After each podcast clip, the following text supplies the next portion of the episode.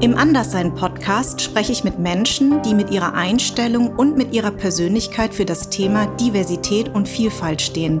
Denn es geht mir um die Wahrnehmung, Sensibilisierung und Akzeptanz aller in unserer Gesellschaft. Der Anderssein-Podcast und sein Anliegen wird unterstützt von unserem Partner Seat. Die junge Automobilmarke setzt sich schon sehr lange für Diversität und Vielfalt ein. Mein Cousin hat irgendwann mal gesagt, ey, mein Cousin ist ein bisschen älter als ich. Hat gesagt, Ja. wir gehen heute Nacht Graffiti machen. Ich sag, was Graffiti? Er sagt, wir schreiben unseren Namen irgendwo ran. Ich sag, okay. Ich bin ein Berliner. Du bist ein Berliner, genau. Und ich bin sehr arabisch sozialisiert, aber, aber nicht dieses tunesische Arabisch von zu Hause, sondern dieses Straße, Straßen. Schwarzköpfe. So. Ja. Schöneberg war wild früher. Ich kann mich noch so genau an eine Situation erinnern. Das war noch jünger, da war ich noch ein bisschen wilder. Ich weiß, ich bin zurückgekommen.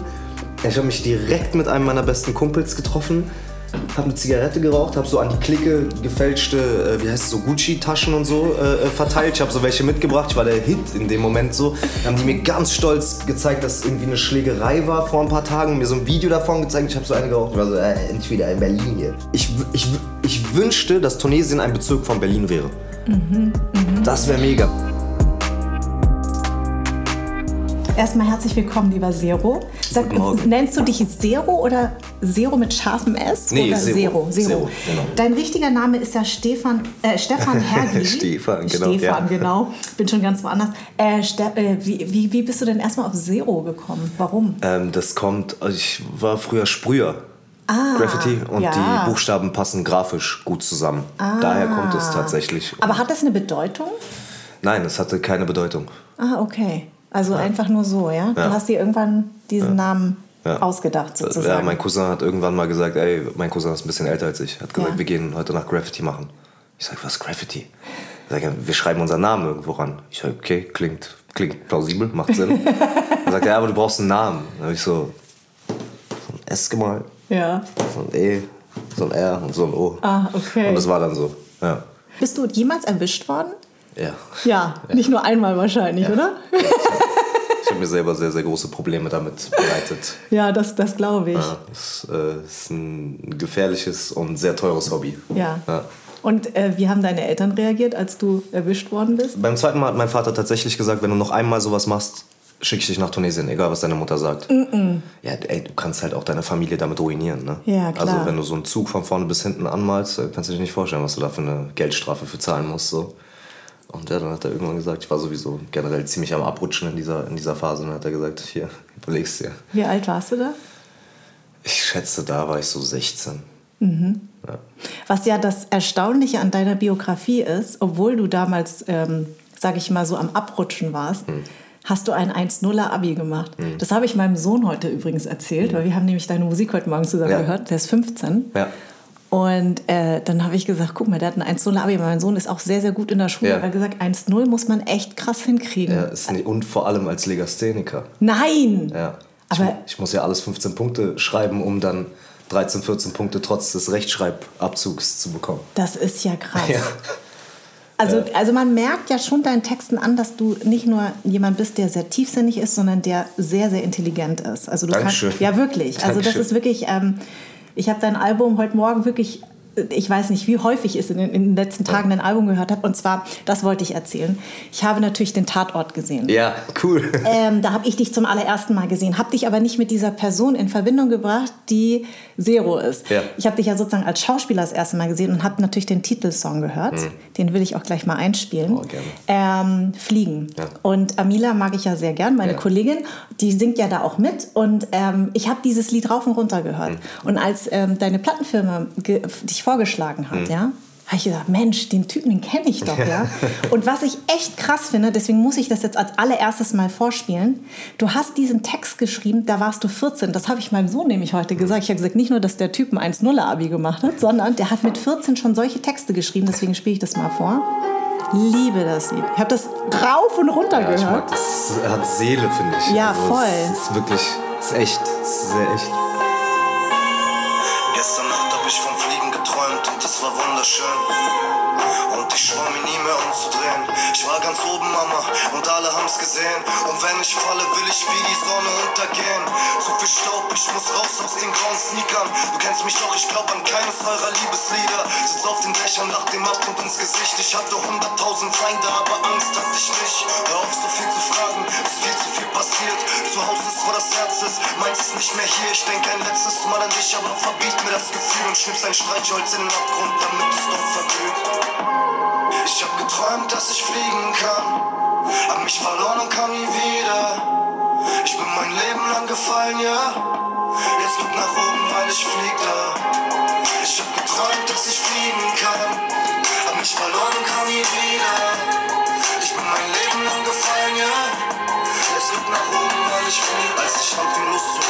Also das mal nur, falls ihr mal äh, reinhörtet, Fliegen heißt das Lied von Zero. Du warst 14. Wie kann man mit 14 solche Texte schreiben? Ich, da denkt man ja nicht drüber nach. Das, das ist einfach ehrlich. Ja. Weiß ich nicht. Das war einfach, das ist wirklich ganz, ganz doll, was ich gefühlt habe. Ja. Ich habe den Song auf eine Serviette geschrieben. Mhm. Das war so, so und ich habe diese Serviette noch. Ach, Die Quatsch. ist so hauchdünn, die ist ja uralt mittlerweile und hat so Löcher drin Ja. und so. Und das ist so, wenn man die anfasst, dann zerfällt die fast. Das ist irgendwie, ja, weiß ich nicht, das war. Ich, ich musste diesen Text irgendwie zu dieser Zeit schreiben. Mhm. Das ist es, glaube ich. Und deshalb spürt man es, glaube ich, so. Das war ja so für mich selber, dass ich so in einer Lebenssituation war, wo ich, wo ich irgendwie nicht mehr weiter wusste. Und ich brauchte so sehr diese Hoffnung, die in dem Song steckt, dass ich mir die selber schreiben musste. Und so für mich selber als, ey, irgendwann jetzt gerade fühlt sich alles nach Fallen an, aber irgendwann wird es Fliegen sein. So, das ist so ein Versprechen an mich selber. Und deshalb habe ich auch genau diesen Song für den Tatort genommen, weil ich mir Ja. dachte, ja, das ist doch jetzt schon wirklich was Großes. Du bist Ja. wirklich irgendwie einen weiten Weg gegangen und jetzt machst du hier gerade irgendwie dein Schauspieldebüt im Tatort und In, gleich den- in einer Hauptrolle. ja, ne? und darfst den Titelsong dafür machen und dann war ich Mhm. so, das ist doch ein Beweis an mich selber. So. Das war irgendwie für mich persönlich ein sehr krasser Parabelschluss. Das war ja der Kieler Tatort. Ähm, was mich interessieren würde, was ich in deiner Biografie immer wieder lese, auch in deinen ganzen Interviews, dass du sehr zerrissen bist. Hat das etwas damit zu tun, dein Papa ist Tuneser, deine Mutter ist Deutsche, dass du immer das Gefühl hast, du bist so dazwischen, du gehörst nirgendwo dahin? Ja, definitiv auch. Obwohl man es dir nicht ansieht. Ja, das ist. Na, und das ist wahrscheinlich das Ding, spielt oder? Da, das spielt da Okay. sehr mit rein. Ne? Also Weil- ansieht meine ich jetzt nicht wie nee. bei mir. Ne? Nee, also man, absolut. Man genau. kann, also wenn man mich jetzt so anguckt, würde man nicht sagen, ah, der ist irgendwie halber Tunesier oder Mhm. so. Überhaupt nicht. Also die, ja, den Leuten fällt irgendwie auch so nationalitätenmäßig schwer, mich äh, zuzuordnen. Mhm. Und äh, ja, das hat auf jeden Fall auch eine riesen Rolle damit gespielt, weil auch wenn man es mir nicht ansieht und auch wenn ich eher ein deutscher Tunesier bin als ein tunesischer Deutscher, Mhm. ähm, ist es ja trotzdem einfach Teil meiner Identität und Teil meines Großwerdens und Teil meiner Lebensrealität gewesen, was mir auch ähm, abgesprochen wurde. Von welcher teilweise Seite? So. Sowohl von den Arabern als auch von den Deutschen. So, das ist ganz komisch. So irgendwie, weiß ich nicht. Ja. Also ich merke, also ich hatte nie so das Gefühl, eine, wie soll ich das sagen? Also ich hatte immer das Gefühl, eine Identität zu haben, aber ich hatte nie das Gefühl, ein, dass es ein Stereotyp gibt, in dem du reingepasst in hast. dem ich reingepasst hätte und sowas, sowas gibt ja, sowas kann total stigmatisieren, aber auch wenn man jung ist, dann braucht man so ein bisschen einen Weg, wie, wie es funktionieren könnte. Also so, meine Leute sehen so aus und machen so in etwa in etwa das und dann wird man älter und ähm, stellt das Ganze in Frage und denkt sich, ja, nee, das muss ich nicht, das muss ich, aber es, es gibt halt doch einen Rahmen. Der, Ja. der, mir hat immer ein Rahmen gefehlt, das ist gut. Ja. Vielleicht habe ich deshalb auch mein halbes Leben lang extreme Grenzerfahrungen gesucht, um zu gucken, wo ist denn der Rahmen. Ganz, Ja. ne? Wie muss ich mir das denn vorstellen? Also ich hatte ja schon sehr viele Gäste. Hm. Es gibt auf jeden Fall einen Unterschied von Gästen, die, äh, die in einer Großstadt groß geworden sind und in Kleinstädte. Du bist ja in Berlin, Hm. Ich bin Schöneberg. ein Berliner. Du bist Ja. ein Berliner, Äh, genau. Und ich bin sehr arabisch sozialisiert, aber, aber nicht dieses tunesische Von zu Hause, sondern dieses Straße, Straßen. Schwarzköpfe. So. Ja. Ja. Schöneberg war wild früher. ja. Ja. Ähm, wie, äh, war dein Vater ein strenger Vater? Ja, Ja. ja. Inwiefern war der streng? Hat er hohe Erwartungen an dich gehabt? Oder hat er dir ein bestimmtes Rollenbild vermittelt, wo er gesagt hat, so musst du sein? Ich glaube, in, in der arabischen Welt, ich weiß nicht, ob es in der arabischen Welt ist, ich will nicht äh, pauschalisieren, aber ich glaube, da, wie mein Vater aufgezogen wurde, war sehr, sehr anders. Und ein Mittel der Erziehung in Tunesien ist unter anderem Angst. Ne? Du sagst, Du sagst den Kindern nicht, ey, geh um 12 Uhr nicht raus, da ist 40 Grad, du kriegst einen Sonnenstich, sondern du sagst den Kindern, wenn du um 12 Uhr rausgehst, dann kommt ein Mexikaner, packt dich in einen Sack und schlägt drauf, bis du tot bist. Mhm. Ne? So, mit Angst. Das ist bei den Vietnamesen auch häufig so in der Erziehung. Mhm. So. Und dann die zweite Sache ist auch noch die, dass mein Vater mit existenziellen Bedrohungen aufgewachsen ist. So, mein, die, die haben gehungert. Das ist so, die haben wirklich gehungert. Das ist was, was wir uns hier schwer vorstellen können. Und dadurch hat mein Vater, glaube ich, durch diese Welt, in der er groß geworden ist, ähm, viele Ängste in sich und wollte immer das Beste für mich und mich deshalb stark machen für die Welt da draußen, weil die Welt da draußen gefährlich ist. Das Problem ist aber, die Welt, in der er groß geworden ist, ist ein bisschen gefährlicher als die Welt, in der ich groß geworden bin. Das heißt, viele Tools, die er mir aus Liebe mitgeben wollte, wusste ich gar nicht so genau, wie ich die anwenden soll hier. Und ähm, ja, und deshalb wollte er einfach von mir, dass ich stark bin. So, ne? Nicht, nicht aus Bosheit, aber deshalb war er auch streng. So. Deshalb hat er mich, äh, hat er viel von mir erwartet, hatte, äh, ja. Ja, Wann kam er denn nach Deutschland? Oder wie wie, kam er wie, nach wie alt er damals ja. war. Ja, der war so ein, so, ein, so ein Playboy, der im Hotel gearbeitet hat und dann am Pool äh, meine, meine, Mutter angelacht hat. ja. Also so richtig ja, Klischee. ja, wirklich. Ja. Meine. Mutter, meine, Mutter hat so, ein- meine Mutter hat irgendwie in, äh, in Frankreich gelebt eine Zeit früher und Tunesien war früher ehemalige französische Kolonie, Kolonie, deshalb die genau. Sprache so. Ja. Mein Vater war da so, ich weiß nicht, ob er Animateur oder Rezeption oder so war, oder? Hat er am Pool gearbeitet. Ne? Das ist so lustig, Hat er sich eine Deutsche angelacht und er macht immer noch Witze bei allen Familien, weil meine Ja. Eltern lieben sich abgöttisch. Ich bin sehr, sehr dankbar Oh, über diese, toll. ja, das ist ganz toll. Ja. Ich bin sehr dankbar für, für diese funktionierende Ehe und diese, ich habe großen Respekt vor deren Partnerschaft, aber auf jeder Familienfeier sagt mein Vater, ich habe eh nur wegen Papiere geheiratet. aber er lügt. Jeder weiß, er Ja. liebt meine Mutter über alles. Ja. Wie, So dann hat er, die da, hat er sie da angegraben? Und ich, dann, ich, und, ich will es gar nicht so genau wissen, aber ich gehe, aber ich gehe stark davon aus. Also, gehe, also irgendwas muss ja da passiert sein. Ne? Und die kannten sich, also ich habe eine sehr, sehr wilde Jugend hinter mir, aber Ja. die beiden, so bieder die jetzt auch, so, so bieder ich glaube, dass die sind, aber Ja. die waren ja auch wild, Ja. die kannten sich gar nicht lange. Die kannten sich, glaube ich, diesen Urlaub. Dann haben sie, glaube ich, irgendwie so drei, vier Monate Briefe hin und her geschrieben und dann kam mein Vater nach Deutschland. Und dann kam ich auch relativ schnell danach. hat er denn eigentlich gesagt, wie das das erste Mal hier war? Kalt. Ja. Ach, war Also- das auch im Winter, dass er hierher kam? Ja, und er meinte, er ist ausgestiegen und er meinte, das Erste, was er sich gedacht hat, war, oh, kalt. Ja. Und dann das Zweite, was war, ist, dass meine Mutter hatte äh, ein Auto. So, meine Mutter hat irgendwie, ich weiß gar nicht, was sie damals gearbeitet hat. Aber also jetzt nichts Außergewöhnliches, ne? Aber so ein bisschen, bisschen Geld hatte sie, weil sie halt auch irgendwie so Single war, kleine Wohnung hatte und so. Und deshalb hatte sie ein bisschen Geld und ein Auto, ganz normales kleines Auto. Und mein Papa hat von der Telefonzelle seine Mutter angerufen, also Oma. Und hat gesagt, ja, und sie hat ein Auto. und, und ein eigenes Auto zu haben, ist so, ist so und Ja, die waren so, krass, boah, ne? boah, er ist jetzt, er hat's geschafft. Er ist Paradies! jetzt, ja. Ja, klar. Dann erinnere ich mich noch, dass, also es war schwer für ihn die erste Zeit. Mhm. Ähm, aber an eine lustige Anekdote kann ich mich auch erinnern, dass er von, wir haben so, um das, um das einzuordnen, ungefähr in der Nähe vom Bundesplatz gewohnt und Mhm. er ist dann so, er wollte sich mal die Stadt angucken so. Und ist dann vom Bundesplatz zum Innsbrucker Platz gelaufen. Das ist eine Mhm. In S-Bahn-Station. Kann ja, ja, kann ja jeder Berliner einschätzen, wie weit ungefähr eine S-Bahn-Station ist. Ja. Er ist eine S-Bahn-Station weit gelaufen und er ist an Waschsalons oder so vorbeigekommen.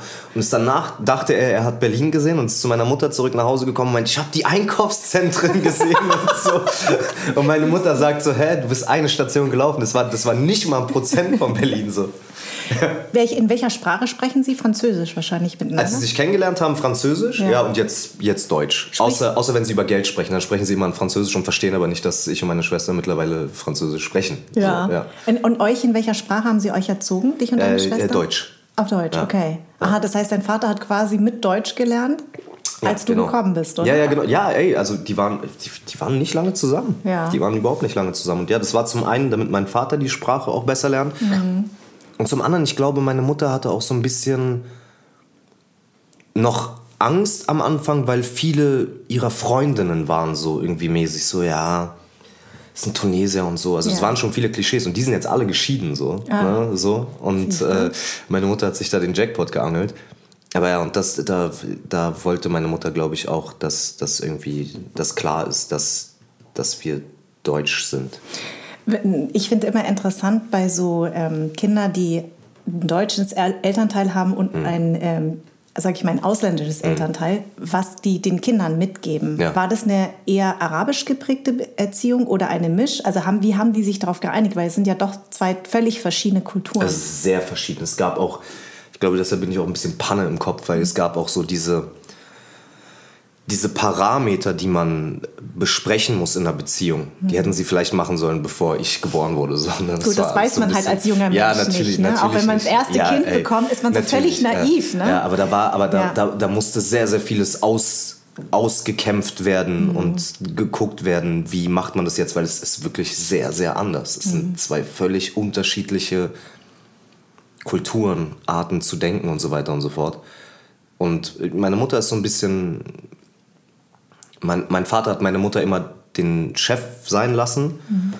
Ähm, und deshalb war es eigentlich relativ deutsch, aber wenn meine Mutter nicht da war, war halt total arabisch. Ja. So, es war immer so, so Paral Parallelwelt auch Ja, so. ja. Es war auch immer so, ich wusste auch so, wenn meine Mutter durfte manche Streits, die ich mit meinem Vater hatte, nicht wissen. So. Das war dann so unser Geheimnis. Ja, also ja. ja, so, ja, war, war verrückt. Und ähm, war das, weil du gesagt hast, das zu Hause war anders als das Arabisch da draußen, hat dich das irgendwann, hast, ist dir das bewusst geworden? Also, ne, also es gibt ja sozusagen, Ja, also ja. gerade in Berlin ist ja, ähm, hat man ja wahnsinnig viele türkisch-arabische Freunde. Ähm, und da hast du wahrscheinlich auch das Arabisch nochmal anders kennengelernt, oder? Ja, und man muss auch sagen, es findet ja oft auch draußen auf der Straße, vor allem bei jungen Leuten, eine Art von Überkompensation statt. Ne? So, und ähm, natürlich auch eine Klickenbildung. Wenn du dich, äh, wenn du dich anders fühlst, dann anders. Ja, wenn du dich anders fühlst, dann ähm, ist ja eine sehr logische Sache, dass du irgendwie eine Lobby gründest mit den Leuten, die so sind wie du. Und dass du in dieser Lobby dann sehr viel, also so überkarikiert fast schon, ne?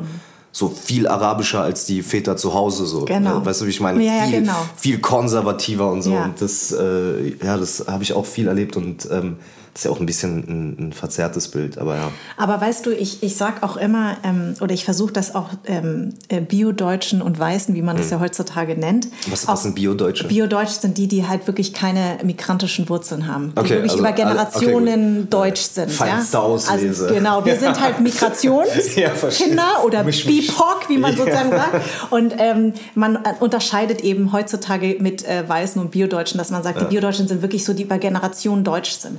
Und ich sage denen halt häufig, warum ähm, viele Kinder eben so ra sich radikalisieren oder sich so wahnsinnig mit der äh, Identität, also mit der Kultur ihrer Eltern so identifizieren und das ganz krass nach außen nehmen ist, weil wir nirgendwo dazugehören. Also wir sind ja nicht deutsch, wir sind aber auch nicht das, was unsere Eltern sind. Ja. Und dadurch macht man sich sein eigenes, seine eigene Kultur. Ne? Ja, aber nicht, nicht nur in unserer Generation, sondern Ja. auch in der Generation unserer Eltern. Also Absolut. es ist ja auch so, dass wenn du, das ist immer so ein bisschen, was ich so funny finde, ist Integration. Ja, also das ist schon irgendwie wichtig, dass man mitspielt, aber so dieser, dieser Gedanke von Integration und Assimilation, das ist so sehr schnell gesagt und klingt auch logisch. Ja, wenn du da leben willst, dann lern mal die Sprache und dann sei mal integriert und so. Aber ich glaube, die Leute verstehen nicht, was für eine Lebensaufgabe das ist, sein, seine Heimat zu verlassen und dann in eine neue Heimat zu kommen. Also das, das ist so ein... Das ist das ist eine identitäre Zerreißprobe. Total. Das ist ganz, ganz heftig. Wie viele Leute verlieren sich dabei und wie viele Leute bauen quasi diesen Altar bei sich zu Hause, um die Werte aus der Heimat nicht zu verleugnen und kommen dann in die Heimat und sind viel strenger als ihre Leute da. Die sind, Genau. "Nein, chill doch mal. Alter, Ja, ja, doch mal." genau, genau. Und, die, und die halten sich halt da dran, was total menschlich ist. Also ich glaube, die Leute... Ich finde, ich, finde schon, ich finde absolut, dass es wichtig ist, dass man nach den Regeln des Landes spielt, auch für einen selber, weil, das, weil man dann auch einfach mehr dazugehört. Aber ich glaube, die Leute machen sich nicht klar, wie, was für eine Mammutaufgabe das ist. Absolut. Hattest du, du, warst du öfters in Tunesien? Ja, ja, klar, jede Sommerferien. Jede Sommerferien? Außer von 18 bis 22 oder 23. Okay. Wegen, wegen Wehrdienst. Ah, okay. Kein Bock. Äh, wie war das eigentlich, als du die ersten Male da warst? Ähm, es gibt so ein, ich habe es leider nicht auf dem Handy, aber es gibt Mhm. so ein Foto, was alles beschreibt. Dass du, also ich habe sehr viele Tanten und sehr viele Cousins. Also, Ja. also wirklich sehr viele. Also Ja. so, so 50, 60, 70 Kenn Mann ich. So, ja. Man kennt die zum Teil gar nicht, ja. ne? Die müssen erstmal erklären, Ja, ja. wer, wo Ja, was, wie, ich, wo was. Ja, ich habe ja aufgehört. Das Genau. Auch, kommt auch jede Woche ein neues Kind so. Ja, ich bin so, wer schon wieder? Hä? Verstehe ich nicht. Genau. Aber es gibt so ein Foto, was es eigentlich ganz gut ausdrückt. So. Das ist so unsere ganze Familie und dann ich so als kleines, blondes Baby dazwischen. so. Und irgendwie aber auch so, so viel Liebe, was auf dem ganzen Bild so Ja. in meine Richtung Ja. ist, aber irgendwie bin ich so, passe ich nicht so ganz ins Anders. visuelle Konzept. Ja. Und dazu muss man auch sagen, ich habe so ein bisschen, wie soll ich das sagen, wenn ich in Tunesien bin, ich bin wirklich, fühle mich wirklich wie ein Prinz, weil ich bin, mein, mein ähm, Vater ist in seiner Generation, also er ist der einzige Sohn. Ach so. Und ich sind nur bin, Schwestern. Ah. Es sind nur Schwestern. Und ich bin der einzige Sohn vom einzigen Sohn. Ja, Abo, da- ja, Mashallah, natürlich.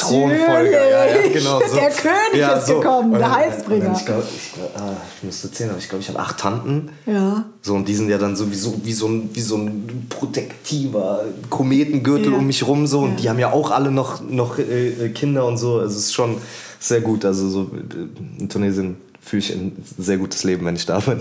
Also hast du es eigentlich immer genossen, da zu sein? Ich mag es sehr, sehr gerne in Ja. Tunesien. Das, äh, dadurch, also ich war auch fast nirgendwo anders im Urlaub. Ich war einmal in Ibiza Mhm.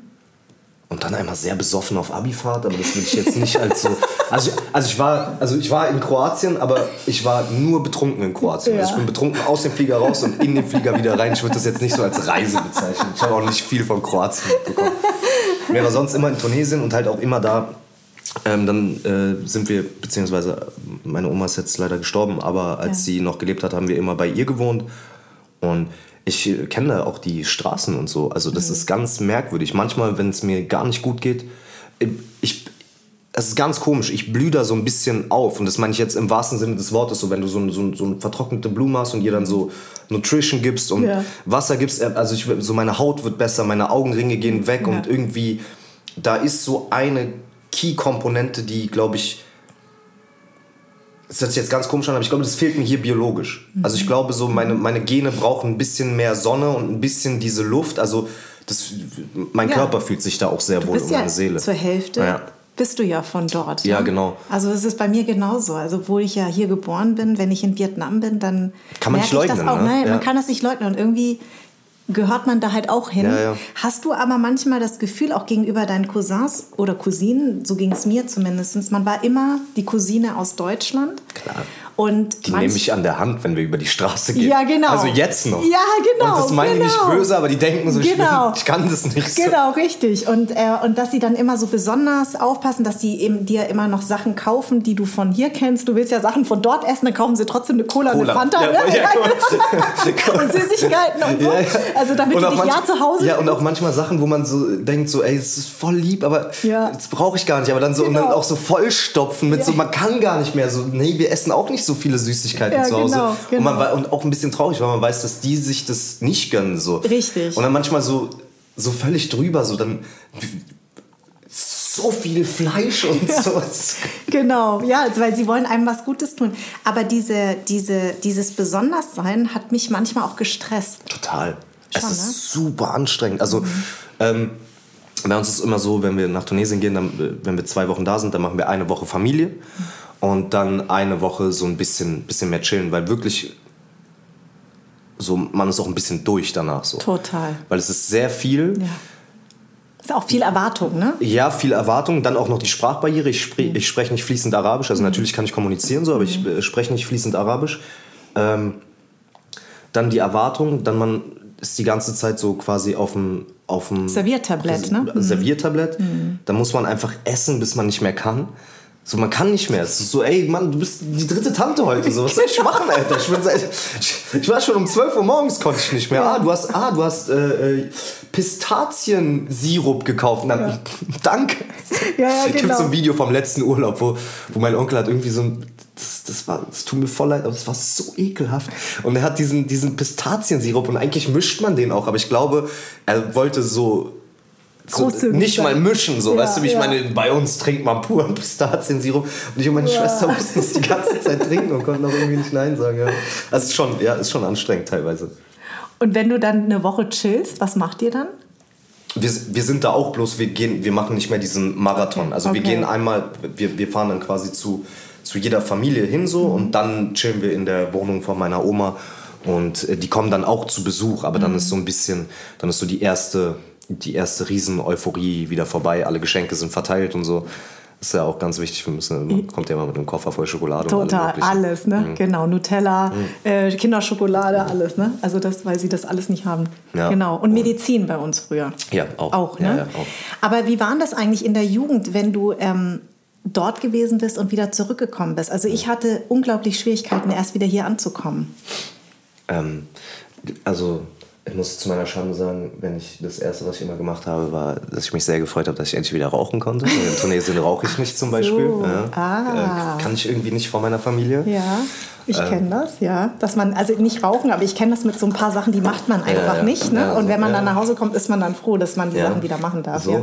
Also viel mehr Freiheiten. Dann, dann, also meistens läuft es so ab. Ich kann mich noch so genau an eine Situation erinnern. Das war noch jünger, da war ich noch ein bisschen wilder. Ich weiß, ich bin zurückgekommen. Ich habe mich direkt mit einem meiner besten Kumpels getroffen.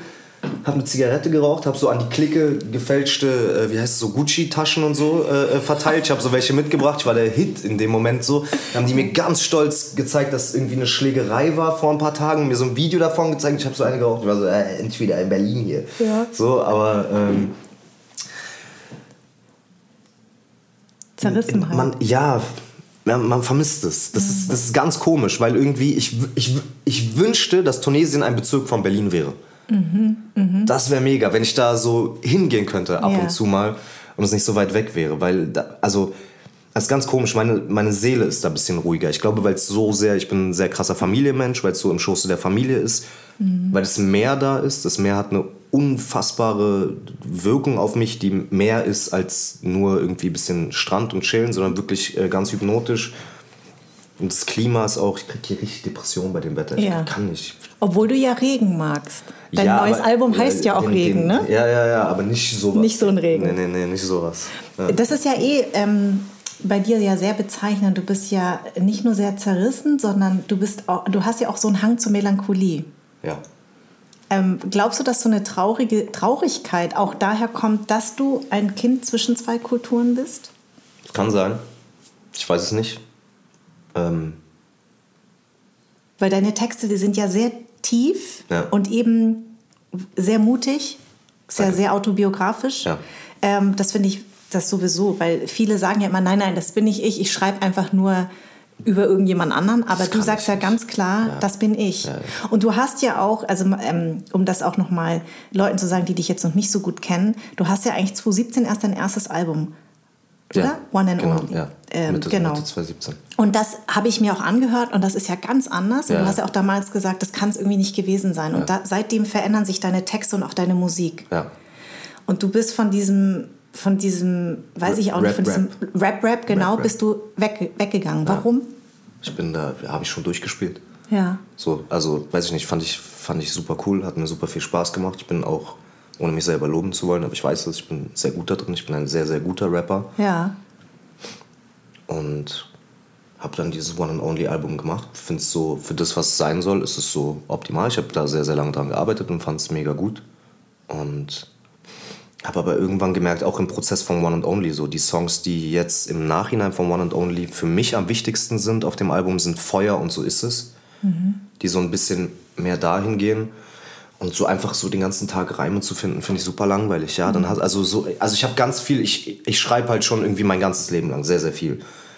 Und habe mir dann irgendwann mal so überlegt, was bleibt denn davon? Und ich kann jetzt wirklich super krasse Wortspiele machen und dir alles Mögliche um die Ohren schleudern. Und was dann im Endeffekt davon übrig bleibt, ist, dass du eine kurze Befriedigung bekommst, weil du so die, ah, habe ich verstanden, so, dann hast du einen kurzen Belohnungseffekt. Und dann denkst du dir halt, boah, der kann voll krasse Texte schreiben. Und das war's dann, was bleibt so. Und das will ich äh, nicht, dass nur das mein Fußabdruck ist. Und ähm, das hat sich dann so Schritt für Schritt entwickelt. Und dass ich gemerkt habe, dass alle Künstler, die ich faszinierend finde, die mich geprägt haben, Wie zum Beispiel? Zum Beispiel Eminem. Eminem wäre jetzt zum Beispiel mal das größte Beispiel. An Eminem kann man das sehr gut zeigen. Guck mal, Eminem ist so, der ist unbestritten technisch einer der besten Rapper der Welt mit Das Abstand. stimmt, Also das, das. Da, da, kann ich nicht mal mitreden in der Dimension.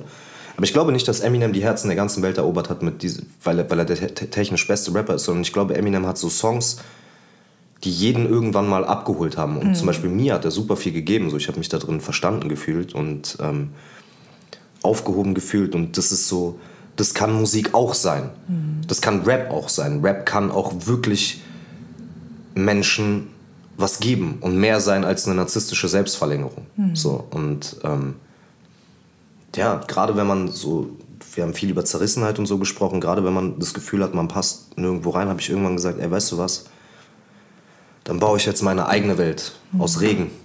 Und mhm. dann, auch wenn ich bei euch nicht so gut reingepasst habe, ihr seid herzlich eingeladen, wenn ihr möchtet, könnt ihr euch eine halbe Stunde, eine Dreiviertelstunde in meiner Welt zu Hause fühlen. Da dürft ihr sein, wie ihr wollt. So. Mhm. Ähm, und das finde ich wesentlich mächtiger und das macht mir wesentlich mehr Spaß und wesentlich, ich, ich finde die Musik ist einfach wesentlich besser dadurch. Erschreckst du dich manchmal selber im Nachhinein, wenn du das hörst, wenn du es fertig produziert hast? Ich weiß, dass ja. in einem Interview hast du gesagt, gerade untergehen ja. ähm, war ein, ein, da warst du richtig nervös, als das rauskam. Ja. Erschreckst du dich im Nachhinein über dich selbst, über deine offene und ehrliche Art? Untergehen ist, ist ein perfektes Beispiel dafür, weil Untergehen ist ein Freestyle. Also die, die Hook hatte ich schon und ich wollte diesen Song schreiben und ich wollte so, ich wusste ganz genau, welches Gefühl ich ausdrücken will so. Und ich wollte auch, dass der Song absolut ehrlich ist. Mhm. Ich wollte so ganz offen und ehrlich dieses Gefühl kommunizieren.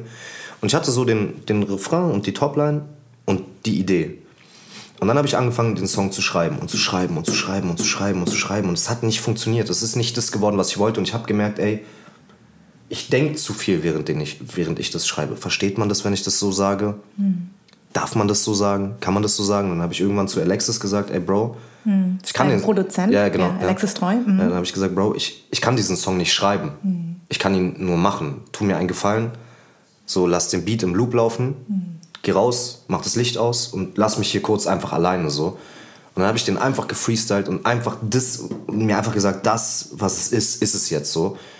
Und habe den gemacht und zum Beispiel, das ist ein gutes Beispiel auch für dieses technische Ding. Der ist technisch überhaupt gar nicht krass. Der ist so äh, immer das Gefühl, mir, mir, dir, dir, so, das, mhm. da, da reimt sich auch fast gar nichts und so.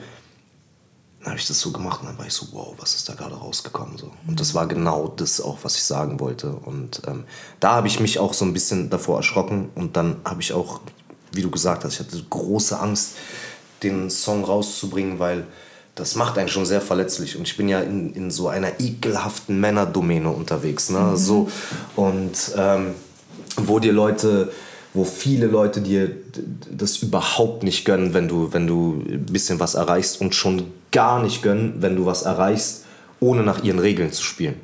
Weißt was du? sind denn diese Regeln?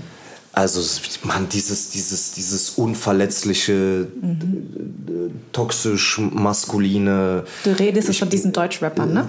Oder ja, also, also von, von, von, einem, von einem Großteil ja. von Deutschrap, so, weißt ja. du? Und die verstehen halt überhaupt nicht, dass dass mich durch diese Musik keiner schwach findet. Und das regt die dann auf, weil mhm. die, ich weiß ganz genau, die fühlen das auch, aber die haben halt irgendwie nicht die Eier, das auch rauszulassen, sondern haben sich selber eingesperrt in diesen Käfig mhm. und sich selber in ihren eigenen Regeln gefangen genommen, weil sie glauben, dass man das so machen müsste, aber man muss es halt gar nicht so machen. Und ja. dann sind sie sauer auf mich, dass ich es mache. So. Und deshalb hatte ich am Anfang auch Schiss, so, mir diese Blöße zu geben.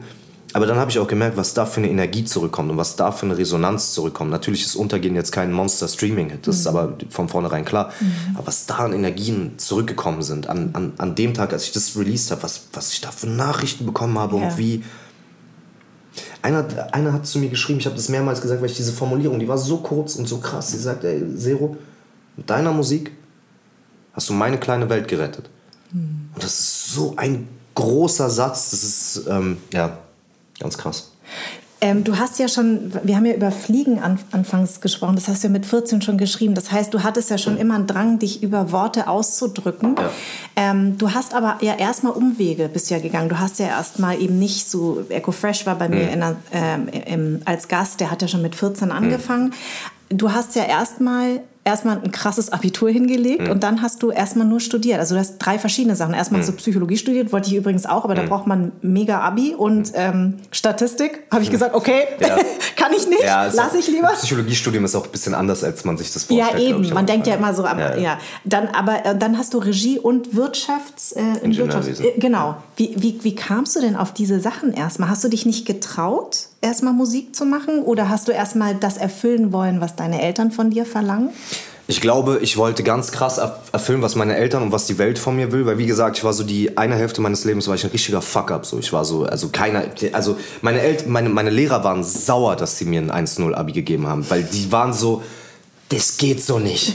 Das Ja. kennen wir so nicht. Du kannst nicht, du kannst nicht der Schlimmste von dieser Schule sein und dann rausgehen mit diesem Abi so. Und ich war so, ja, das war mein letzter Streich, Leute. So, du, das, das war die Krönung meines äh, klassenclown Aber wann, aber wann hast du das beschlossen, dass du sagst, ich mache jetzt ein krasses Abi? Weil ich bin zum Beispiel jemand, ich war auch immer unangepasst. Ja. Ich wusste schon immer, ich werde Ja. Schauspielerin. Meine Lehrer haben so, oh Gott, du musst mal lernen, du Mhm. musst studieren. Und ich habe ein richtig schlechtes Abi gemacht. Also ich habe das nicht gebracht. Ja? Ich war, ich war mein ganzes Leben lang schon sehr, sehr sauer auf die Welt, warum auch immer.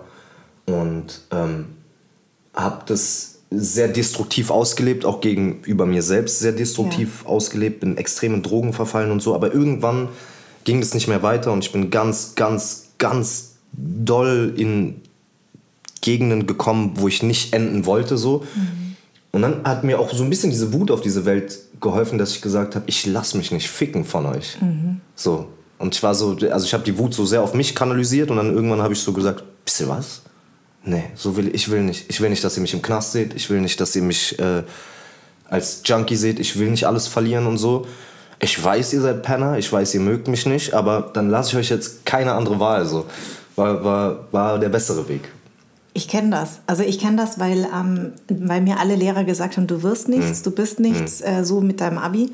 Und ich bin ein halbes Jahr später entdeckt worden und ich habe dann meinen Englischlehrer irgendwann auf der Straße getroffen. Für mich war das Gefühl, eine oder? so krasse Genugtuung. Also Oder? ich kenne dieses Gefühl zu sagen, jetzt erst recht. Ja. Also war das so eine Reaktion wahrscheinlich ja. bei dir. Ja, Mhm. auch. Aber Ja, dann und- 1-0er-Abi und- zu schreiben, ist schon, ey, Respekt, ja. Ich hatte, ich hatte auch so eine, so eine Situation. Ich, hatte, äh, ich habe damals schon äh, auf der Oberschule darstellendes Spiel gemacht, so, also so äh, Theater AG-mäßig. Weil Ich, ich, ich war immer schon künstlerisch interessiert. Ich hatte, ich hatte äh, früher immer so vier Minus im Kunstunterricht, kann sehr gut Ja. zeichnen und so. Ja. Und äh, bei, da gab es immer so einmal im Jahr so ein Theaterstück, was aufgeführt wurde und alle konnten immer sagen, welche Rolle sie spielen wollen und ich durfte immer nicht die Rolle spielen, die ich spielen wollte und meine Theaterlehrerin hat immer gesagt, ja, du sagst immer ich, das heißt ich, Ja. ich. Ähm, und dann wurde ein großes Porträt über mich gedreht. Da kam ein ganzes Kamerateam und die haben mich gefragt, na, welche Locations sollen wir machen? Ich war so, ja, lass uns doch mal vor meiner alten Schule drehen. Und dann genau in dem Moment vor meiner alten Schule war so ein See. Und da muss man immer rumrennen im Sportunterricht. Ja. Genau in dem Moment kommt meine Theaterlehrerin, die auch Sportlehrerin ist, meine ehemalige, kommt aus der Schule raus mit ihrer ganzen Klasse. Ihre ganze Klasse erkennt mich. ihre, ihre ganze Klasse fängt an, so, weißt du, auch noch so Siebklässler, Ja, so Kiddies. Fängt an so zu schnattern und sie, sie hat es erstmal gar nicht gepeilt. Sie war Ja. so, okay, warum wird meine Klasse jetzt so unruhig? Sie guckt, okay, riesen Kamerateam. Wie sie mich angeguckt hat. Selbst mit ich habe ich so weit Ja, ja. gebracht. Wie geil. Ich habe äh, ich, ich hab das sogar mal, wegen ihr ist sogar eine Zeile äh, entstanden. Warte mal, die, die geht ungefähr so. Die lieben mich, die wollen mich, die würden alles tun für mich. Ich rap sechsmal mich auf mich und das ist dope, das kann nur ich. Wie geil. Ja. also auf jeden Fall hast du dann aber erstmal studiert, weil du. Äh, weil, Ach so, ja, genau. Genau da sind wir stehen geblieben. Ich wollte nicht mit Kunst, also ich wollte so ein bisschen das auch erfüllen. Und ich wollte, was mir mein Leben lang wichtig war, ich wollte eine soziale Schicht aufsteigen. Ich wollte, ich will meinen Eltern ein Haus am Strand bauen. Meine Eltern arbeiten so hart. Vielleicht kennst du das von deinen Eltern, dieses Gefühl, wenn man Ja. sich denkt, so, Mann, Ja. eure, eure, eure armen Knochen so und so, kein Danke dafür so, ne? Und die sind, die sagen, die arbeiten, die, weißt du, die wissen ganz genau, die, hier gibt's nichts geschenkt und Ja. die haben so viel Verantwortung. Das hat mir oft in meinem Leben so wehgetan zu sehen, wie mein Vater von, von dieser Berufswelt behandelt wurde, so, dass ich gesagt habe, ich irgendwann, Papa, kannst du schlafen, keine Mhm. Sorge, ich mach, ich mach alles so. Ja. Und ähm, deshalb wollte ich nicht in die Kunst gehen, weil ich immer dachte, mit Kunst kann man kein Geld verdienen. Dann habe ich halt dieses Psychologiestudium angefangen, weil mich das sehr, sehr interessiert, mich, Mhm. mich interessiert das Gehirn, mich interessiert Denken, mich interessiert Identität, mich interessiert Psyche, das finde ich alles super interessant. Habe aber dann sehr schnell gemerkt, ich bin, ich bin nicht für die Uni gemacht. So, Das- so und auch, ich habe auch einen zu großen künstlerischen Anteil in mir. Habe dann irgendwann gemerkt, dass das mit Psychologie irgendwie, das, das war nicht meins. Habe ich das abgebrochen, bevor ich es meinen Eltern gesagt habe. Aber ich wusste, ich muss jetzt auch noch, ich kann, ich kann nicht nach Hause kommen und sagen, ich habe gerade nichts, weil das nächste Semester beginnt bald und ich kann nicht ein Semester lernen. Ja. Geht nicht so, ne? Ja. kriege ich Ärger zu Hause. Und dann hatte ich, kamen mehrere Sachen zusammen. Da gab es einen ähm, Almila. Ich war mit ihr auf einer Schule früher. Ach so, die, äh, So. die Schauspielerin von Ja, genau. Peschmann. So, Ach, die hat dann äh, und äh, wir hatten auch immer Kontakt und haben uns auch immer über dieses Kreative äh, ausgetauscht. Und ich hatte immer schon sehr, sehr großes Interesse auch an Filmen. Ich habe zum Beispiel auch ein, ein, während der Abi-Zeit habe ich auch meine ersten Kurzfilmprojekte und so gemacht. Ah, okay. So. Dann hat die mir erzählt, dass sie da auf diese Schule geht und dass man sich da noch einschreiben kann. So, es war so nach dem Semester und also ein Faktor war, dass Almila da war. So, ich mal, Ja. mochte sie total und hatte voll Bock auch mit ihr zu studieren. Ich hatte auch mega Bock, irgendwie Regie zu studieren und darüber was zu lernen. Und man konnte halt sich dann noch so quereinstiegmäßig einschreiben. Und es hat auch dieses Problem gelöst, dass ich mein Studium abgebrochen habe, aber die Frist verpennt habe fürs nächste. So, dann bin ich zur Regie reingegangen. Da habe ich dann aber sehr schnell gemerkt, dass es gibt so, dass die konnten mir nichts beibringen, was ich, also so ein, zwei Semester Kameratechnik und so weiter und so fort, aber so manche Dinge kannst du Menschen nicht so wirklich beibringen. Ja. Und dann habe ich halt miese Existenzängste auch bekommen, weil das nicht so fruchtbar gewirkt hat, dieses ganze Studium. Und ich war so da, so, ey, fuck, Alter, wie, wie soll ich jetzt Geld verdienen? Und saß ich irgendwann eines Nachts, wirklich, True Story, einfach am Computer und so eine Panik bekommen, dass ich gegoogelt habe, mit welchem Beruf verdient man in Deutschland am meisten Geld. Wir- Wirtschaftsingenieur, wir- wirklich? wir- Wirtschaftsprüfer. Wie wird man Wirtschaftsprüfer? Wirtschaftsingenieurwesen. Alles klar. Wirtschaftsingenieurwesen das ist. Da habe ich um 4 Uhr nachts, ich glaube, ich war auch ziemlich, ziemlich betrunken und ziemlich drüber, so habe ich mich da eingeschrieben. Bin ich hingegangen, hat Spaß gemacht, so ich mag Mathe. Ja. Oh Hab Gott, Spaß. so einer bist du, wie eklig. Ja, mein ja, Sohn. ja, ja. Oh, Ich habe so gar keinen. So einfach, einfach Glück, so, weißt du, wie ich meine? So, ich kann da auch nichts für, so, aber irgendwie ergibt die Scheiße für mich Sinn. Ja, ja, ich weiß. Bei meinem Sohn auch. Ja, so. Furchtbar. Und dann, da war ich aber nicht so lange drin, da war ich glaube ich nur ein Semester oder so drin und dann ging so das mit, dem, mit, mit der Musik so, so parallel. Aber wie hast du denn angefangen mit der äh, Musik? Hast du, ähm, zum Beispiel Adel hat erzählt, es gab damals so Orte, wo man rappen konnte und man sich präsentieren konnte. Du bist ja bei For Music, hast du ja deine Mhm. Ja. ersten Sachen gemacht, aber wie bist du denn da hingekommen? Ähm, also, ja, wir hatten so eine richtige Szene, gab es bei uns nicht. Also, Mhm. ich habe ich hab schon sehr, sehr, ich rap schon sehr, sehr lange, so, Mhm. ne? aber es war halt immer nur so ein, so, also, dich? Ja, genau, Ja. für mich. Nee, auch für Kumpels und Ja, so, ne? Und ja. Freestylen und ein bisschen hier, dies, das. Aber nie ernsthaft. Aber irgendwie habe ich schon immer den Zuspruch bekommen, dass ich das wohl sehr gut kann von vielen Leuten. Die Leute haben reagiert und ich fand meine Sachen auch cooler als die von anderen. Und ist jetzt ganz komisch, aber irgendwie wusste ich schon immer, dass ich ein Rapper bin. Ich habe das zwar nie, ich habe das zwar nie als Beruf gesehen, aber irgendwie wusste ich immer, also wenn du mich gefragt hättest, was bist du, dann hätte ich dir gesagt, ich bin ein Rapper so. Ja. Und ich wusste das ir- irgendwie ganz, ganz tief in mir drin schon immer.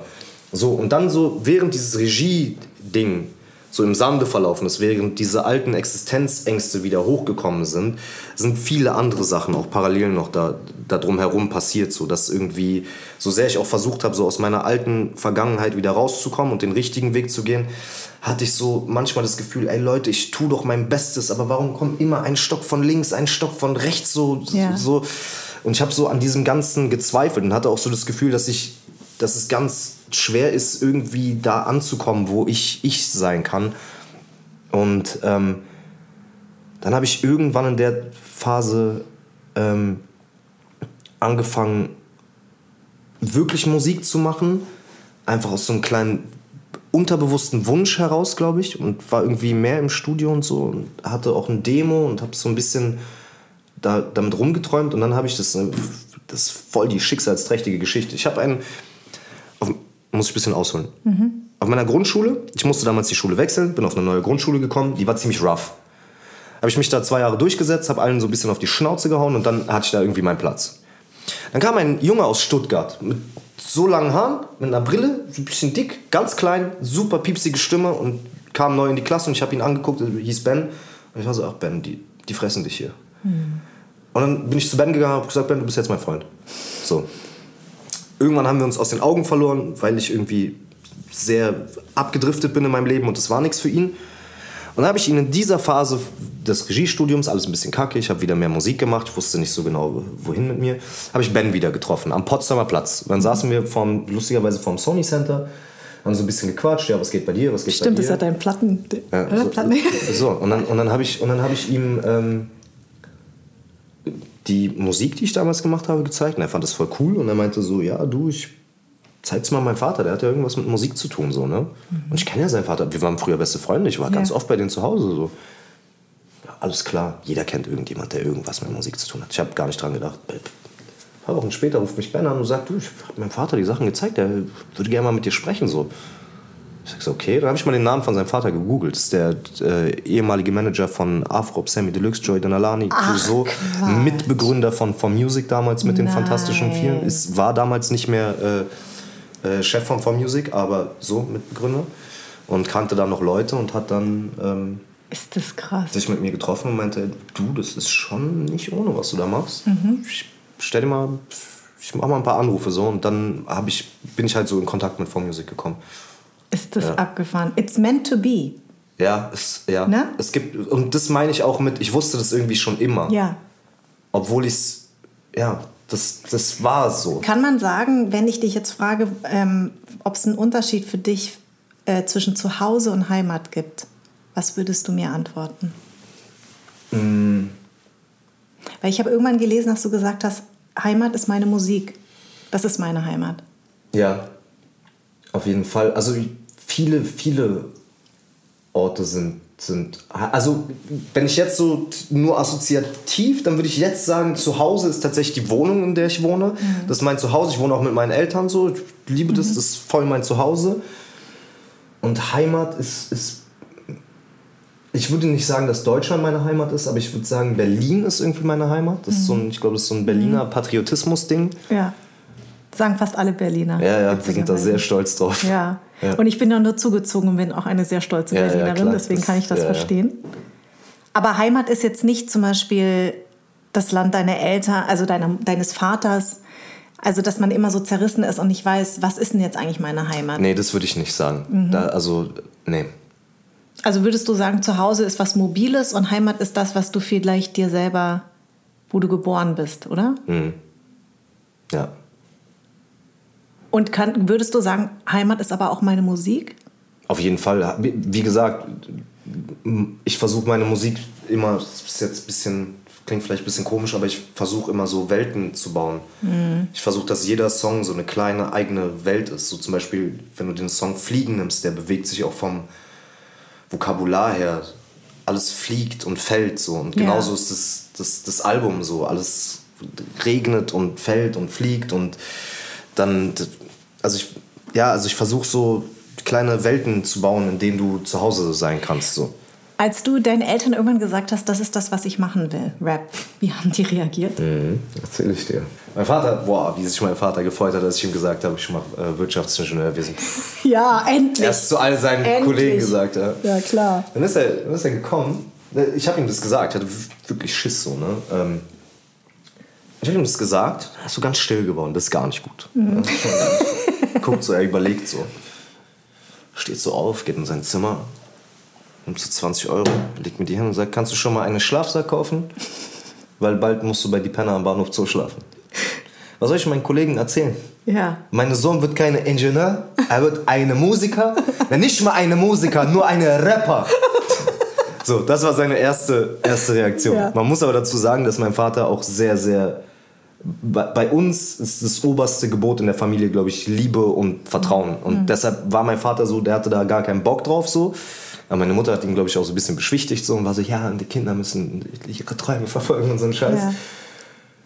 Und dann hat er aber sehr genau geguckt, was ich mache. Und ich glaube, arabischen Eltern ist einfach sehr, sehr wichtig, dass du hart arbeitest. Vielleicht, vielleicht generell Kindern von Migranten, weil die auch sehr hart arbeiten. Und dann hat er mal geguckt, hm, okay, gut, Musik kann ich mir nicht ganz vorstellen, aber er hat gesehen, dass ich wirklich verdammt hart arbeite. Und er mag, wenn ich hart arbeite. Er liebt es. Ja. Er liebt es, wenn ich am Ende bin, weil ich hart arbeite. Das findet er richtig gut. Und natürlich auch Kontrollfreak. Das ist so lustig. Der hat dann angefangen, Deutschrap zu hören. Echt? Um zu gucken, ob ich gut bin. Ist das krass. Und was was hat er denn da gehört und, und zum Beispiel? Alles. Mein, mit meinem Vater. Du kannst mit, mit meinem Vater jetzt hinsetzen und über Deutschrap. Ehrlich? Der, der, Geil. der, es gab Situationen, der klopft an mein Zimmer. Oh, du. Ich sag, Papa, was? Warum hat die Bushido die K1 gedisst? Ich sag, Papa, das ist fünf Jahre oder sechs Jahre her. Alter. Und dann, er, er, er, sagt auch, er sitzt manchmal so an seinem Computer macht so Internetsachen. Ruft er mich so, komm, muss ich durch mein ganzes, ich mache irgendwas, aber egal, also ich muss kommen, ich laufe durch die ganze Wohnung. So, ich sag, setz dich. Ja, was denn, Papa? Ich habe meine äh, äh, Liste von meinen favorisierten Rapper aufgeschrieben. So. Sein Lieblingsrapper, meine Lieblingsrapper ist die Contra K. Immer Sport, immer Training, harte Arbeit so. Und dann wirklich, das ist ein Zitat von meinem, meinem Vater. Mein Vater sagt, äh, dann sehr gut ist auch die UFO 361. Von die kannst du eine Scheibe abschneiden, weil der hat die Treppen in Deutschland auf die nächste Level gebracht. Wirklich, real talk. oh, ich liebe deinen Papa. Ja, so. Ja, und, ähm, aber er hat sich wirklich damit auseinandergesetzt und als er sich wirklich damit auseinandergesetzt hat, hat er irgendwann gesagt, weißt du was, du machst es gut. Toll. So, und jetzt ist er so, jetzt glaubt er übertrieben dran. Jetzt, Ja. will, er, jetzt will er noch mehr als ich, dass ich so richtig groß werde. So. Und er erzählt es auch jedem, er reibt es jedem unter die Ah, Nase und so wie und ist mega stolz. Und ich bin, mich macht es so glücklich, dass mein Beruf auch meine Eltern stolz macht. So, Ja. ne? Und ey, wer kann es Eltern verübeln? So, weißt du, wie ich meine, wenn mein Ja. Sohn mir irgendwann sagt, ich werde nicht Ingenieur, sondern mache Musik, dann würde ich auch so sagen, ja, tu, was du tun musst, Ja. so, aber hm, schwierig. Aber jetzt ist es halt wirklich ein, ein Beruf und ich kann davon leben. Er klaut auch alle meine Klamotten, die ich gesponsert bekomme. Mein Vater läuft da draußen rum wie der freshste Motherfucker aller Zeiten mit seinen neuen Schuhen und so weiter und so fort. So, ja, also der, der, der nutzt auf jeden Fall die Vorteile jetzt voll für sich aus und Aber ich steht kenne hinter das, mir. ich kenn das total. Mein Vater- Das ist so süß. Ich weiß gar nicht, ob er das weiß, aber ich und meine Mutter wissen es, weil mein Vater, mein Vater sehr stolz ist. Er seinen Kopf immer so. Er hat da so einen ganz bestimmten stolzen Blick, da guckt er immer so ein bisschen. Süß. So, ist er sehr stolz. Ja, das ist. Ich will nur eine ganz kurze Anekdote. Ich habe die Ja. super oft schon erzählt, aber ich liebe diese Geschichte, um das nochmal so Zu verdeutlichen. so zu zeigen. Ich Ja. Bei meinem ersten Konzert waren meine Eltern wesentlich aufgeregter als ich, glaube ich, wo die dabei waren. Ich wollte auch, dass meine Eltern dabei sind. So, Ja. äh, die waren so aufgeregt und meine Eltern trinken nie Alkohol. Mein Vater schon gar nicht so, aber meine Mutter auch selten so. Und die waren so aufgeregt, dass sie irgendwie so drei Bier zu schnell getrunken haben. Und dann waren die Turns. So. Die Ja. waren so richtig mega abgegangen, haben richtig rumgetanzt. So, ne? so, und dann beim nächsten Konzert, so irgendwie ein halbes Jahr später, so, habe ich zu denen gesagt, ey Leute, so, ich liebe, wenn ihr Spaß an dem habt, was ich mache, aber dieses Mal bisschen weniger trinken und nicht vergessen, ist eigentlich eine Veranstaltung für junge Leute. Also vielleicht ein bisschen im Hintergrund halten, ein bisschen so, ein bisschen unauffälliger. So. Alles klar, alles klar. Ich bin auf der Bühne, Show läuft 20 Minuten. Die machen äh, Moshpit auf. So, einen riesen Moshpit auf. So. Und zu einem Song, der heißt Aikiriko, es war noch äh, beim ersten Album, wo ich rappe Baby, Who's Your Daddy? Ich rappe, mega Stimmung, Moshpit geht auf und ich sehe aus dem Augenwinkel, mein Vater stellt sich in die Mitte vom Moshpit und fängt an zu tanzen. Ah, wie geil. Ich sehe aus dem, ich kann ja auch nicht aufhören, also ich bin ja gerade drin, ich sehe aus dem Augenwinkel, meine Mutter will auch reingehen. Die wissen nicht, was da gleich passiert, dass das Ding gleich zukracht. Ich sehe meine Mutter wieder auch reingehen, ich sehe meine Schwester zieht sie in letzter Sekunde noch raus und der Moshpit kracht zu. Mein Vater weiß überhaupt nicht, was passiert. Wird da so voll von der Welle mitgetragen im Moshpit. Nach dem Konzert sage ich, Papa, wie war das nochmal? Er sagt, ja, ich dachte Solo-Time. Ich sag, ich sag, wie zum Teufel kommst du auf die Idee, dass jetzt Solo-Time ist? Äh, du hast doch gerappt, Baby, who's your daddy? Also von mir Ja, gerappt. so, und ich, war, ja, und ich war so, nee, Papa, das ist ganz anders gemeint. Ist das geil. Ja, Ach, so. wie schön. Also aber, aber ist doch geil, oder? Ey, es Und- gibt mir und- Kraft, das macht mich Voll. stark und ich liebe es, ja. Total. Ja. Ja, das glaube ich. Ich würde gerne auf, ein, ähm, auf einen Satz äh, von dir zurückkommen. Du hast mal gesagt, ähm, Melancholie übte schon immer eine Faszination auf mich aus. Also du schreibst ja gerne über Ängste, Depressionen, Liebe Mhm. Ja. und Größenwahn, ne? Ja, ja wie so ein Sog. Also vor allem, weil ich mich immer gefragt habe, woher kommt es? Also ich habe schon immer, schon seitdem ich voll jung bin, so, ein, so, so eine ganz starke Melancholie in mir. Meine, meine Oma hat immer gesagt, dass ich eine super, super alte Seele habe. Und weiß Zeig mal nicht. deine Handfläche. Interessant, ja. Weil deine Lebenslinien sind sehr, sehr stark. Guck mal, für so einen jungen Menschen. Ja. Das deutet Krass. immer für eine al- alte Seele hin. Auf eine. Okay, krass. Ja. Wurde mir nämlich auch mal gesagt, als Ja. ich ganz jung war, Ja. weil ich nämlich, ich, deswegen fühle ich das so, was du sagst, Ja. Weil ich das auch schon immer hatte. Also, dass ich mich mit Themen beschäftigt habe, die so untypisch für 12, 13, 14-Jährige waren. Und die auch eigentlich nicht, also manchmal hat sich das angefühlt, als wäre dieses, also es, es gab jetzt nicht, wie soll ich das beschreiben? Dieses Gefühl war da, als ob es schon vorher da gewesen wäre. Mhm. Genau. Also als hätte ich es geerbt. Genau. Bisschen so, weißt du, wie ich Ja, meine? Also ja. es so, ich bin ja Buddhistin, ich glaube ja, daran. Ja, ja. Ne? Also, dass ja, du wiedergeboren ich, Ja, bist. ich glaube auch extrem an, an Energien und sowas. Weil ich habe mich immer gefragt, Fliegen ist ja so krass geschrieben Mhm. und für einen 14-Jährigen ja echt krass. Und du hast ja wahrscheinlich auch nichts geändert, ne? Du hast den Song so Minimal. Also, Ja. ja. also ein paar uns und ein paar Ja. ders und dies, aber nee, die, die, die Grundessenz und die Mhm. Sachen, die wirklich, äh, ja, also kaum. Und ich habe einen 15-jährigen Sohn und ich finde schon, dass man daran bemessen kann, wie tiefsinnig du damals schon gedacht hast. Und es erinnerte mich so ein bisschen an mich, weil ich hatte eine Freundin, die witzigerweise später mit einem Tunesier verheiratet war.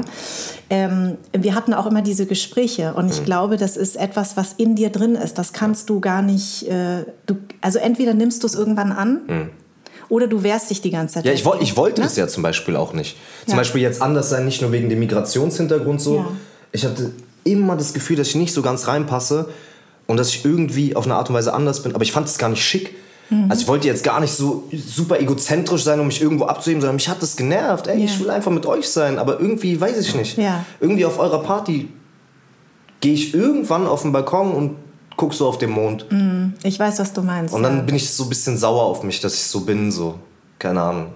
Und deshalb finde ich Melancholie so was super Faszinierendes, mittlerweile aber auch was Schönes, weil ich es irgendwie auch als Teil von mir akzeptiert habe. Ja. Aber Und du- irgendwie war immer da. Und du sagst ja auch, äh, du bist der Regenmacher. Was Ja. heißt das denn? Das, ähm, das waren die ersten Worte, die ich jemals gerappt, also auf meiner ersten Single, die fängt an mit den Worten Zero Baby Regenmacher. Und es kommt daher, dass in dem Haus, in dem ich groß geworden bin, mit meinen Eltern, wir haben ganz oben gewohnt im Hochhaus und da war so ein Riss durch die Decke. Also kein Riesenriss, aber so ein haarfeiner Riss. Und wenn es sehr, sehr doll regnet, dann hat es bei uns durch die Decke getropft. So in mein Zimmer. Und es macht sehr hungrig, dieses Gefühl. Da willst du nicht bleiben. Und als ich meinen Plattenvertrag hatte so, und als ich Holy geschrieben habe, saß ich so und habe so überlegt, was, was mache ich, wie, wie bla bla. Und dann hat es halt auf meinem Blatt getropft. So, und ich war so, Zero Baby, Krass. Regenmacher. Das darf ich niemals vergessen, von wo ich losgelaufen bin. Ja. Ähm, und dann hat sich das irgendwie, also das habe ich da gerappt, dann hat sich das irgendwie in der Community verselbstständigt, weil wenn ich einen Song rausbringe, dann fängt es an zu regnen.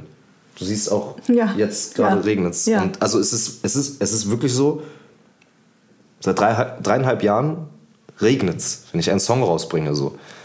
Und also ist einfach so.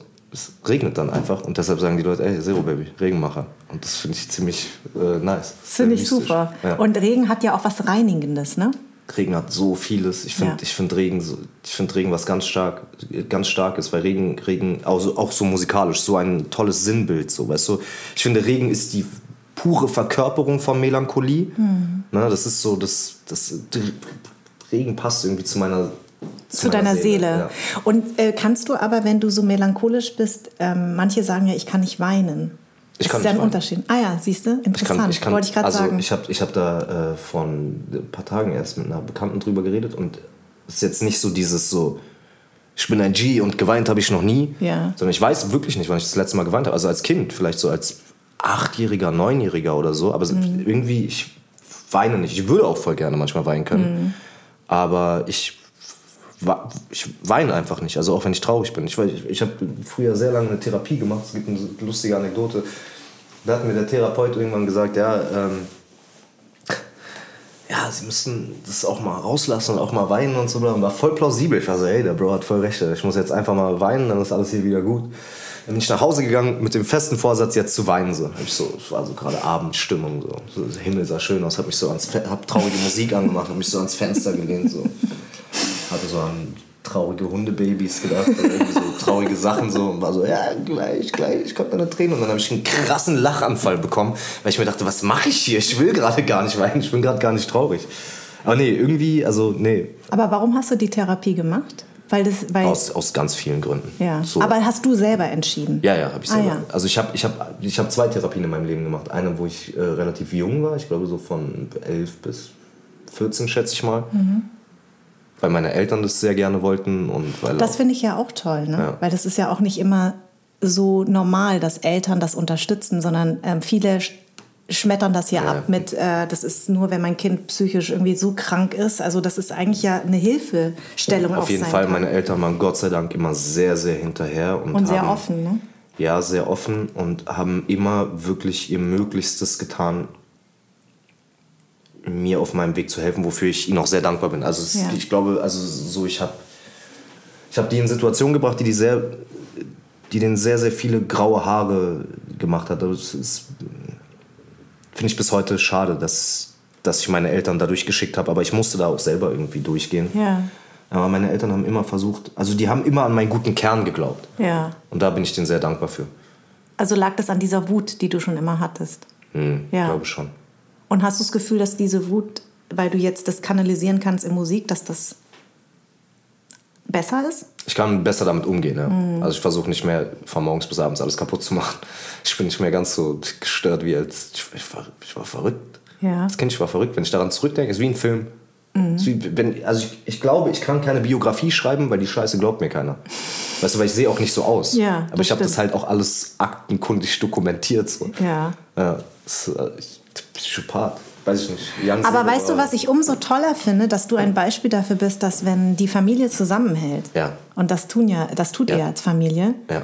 ähm, und wo du heute stehst, einfach mit diesem Talent, das du auch hast, und dass es da wirklich fruchtet, dass das sich anscheinend, also es wirklich sich lohnt, zusammenzuhalten, ne? Also mein, mein Vater äh, sagt immer, um es in den Worten meines Vaters zu sagen, äh, du hast jetzt deine Autobahn gewählt, du musst einfach nur geradeaus fahren. Kennst du immer diese ausgedachten Lebensweisheiten so? mein wo man, Vater wo man auch, auch ganz genau macht weiß. keinen so, Sinn. Ja, ja, ja, ja, aber irgendwie doch. Ja, ja es, macht, es macht Sinn, aber irgendwie, ja, ist so, so ganz komisch. Ja. Oder also so, und das ist irgendwie eine Metapher, die er sehr gerne mag. Die hat noch so eine additional Metapher, da sagt er immer so, ich soll immer sehr viel Sport machen und mich gesund ernähren und so. Ja. Dann sagt er immer, wie kannst du mit deinem Auto von die Autobahn fahren, wenn du in die Tank reinpisst? Macht Sinn. Du brauchst schon Kraftstoff, ne? Ich liebe das. Ach Mensch, das ist wirklich super. Sero, vielen, vielen Dank. Ich habe zu danken, es war ein Das- total schönes Gespräch. Ja, fand ich auch, Ja. dass du uns äh, so dran teilhaben äh, lässt. Ja. Und ähm, ich grüße deine Eltern. Ja. Die sind wirklich tolle Ja, Eltern. ja. Und ich hoffe, dass wir noch ganz viel von dir hören. Auf jeden Fall. Danke dir. Ich habe zu danken. Vielen Dank. Anderssein ist eine Produktion von Farn und Pracht Company. Idee und Konzept von Minkai Fanti. Redaktion Anja Prinz und ich. Das On-Air-Design ist von Tro. Musik Perry von den Beethovens. Ton und Schnitt Philipp Zimmermann und Anja Prinz. Und mein Dank geht an Seat, die Amano Group und an alle, die diesen Podcast unterstützen.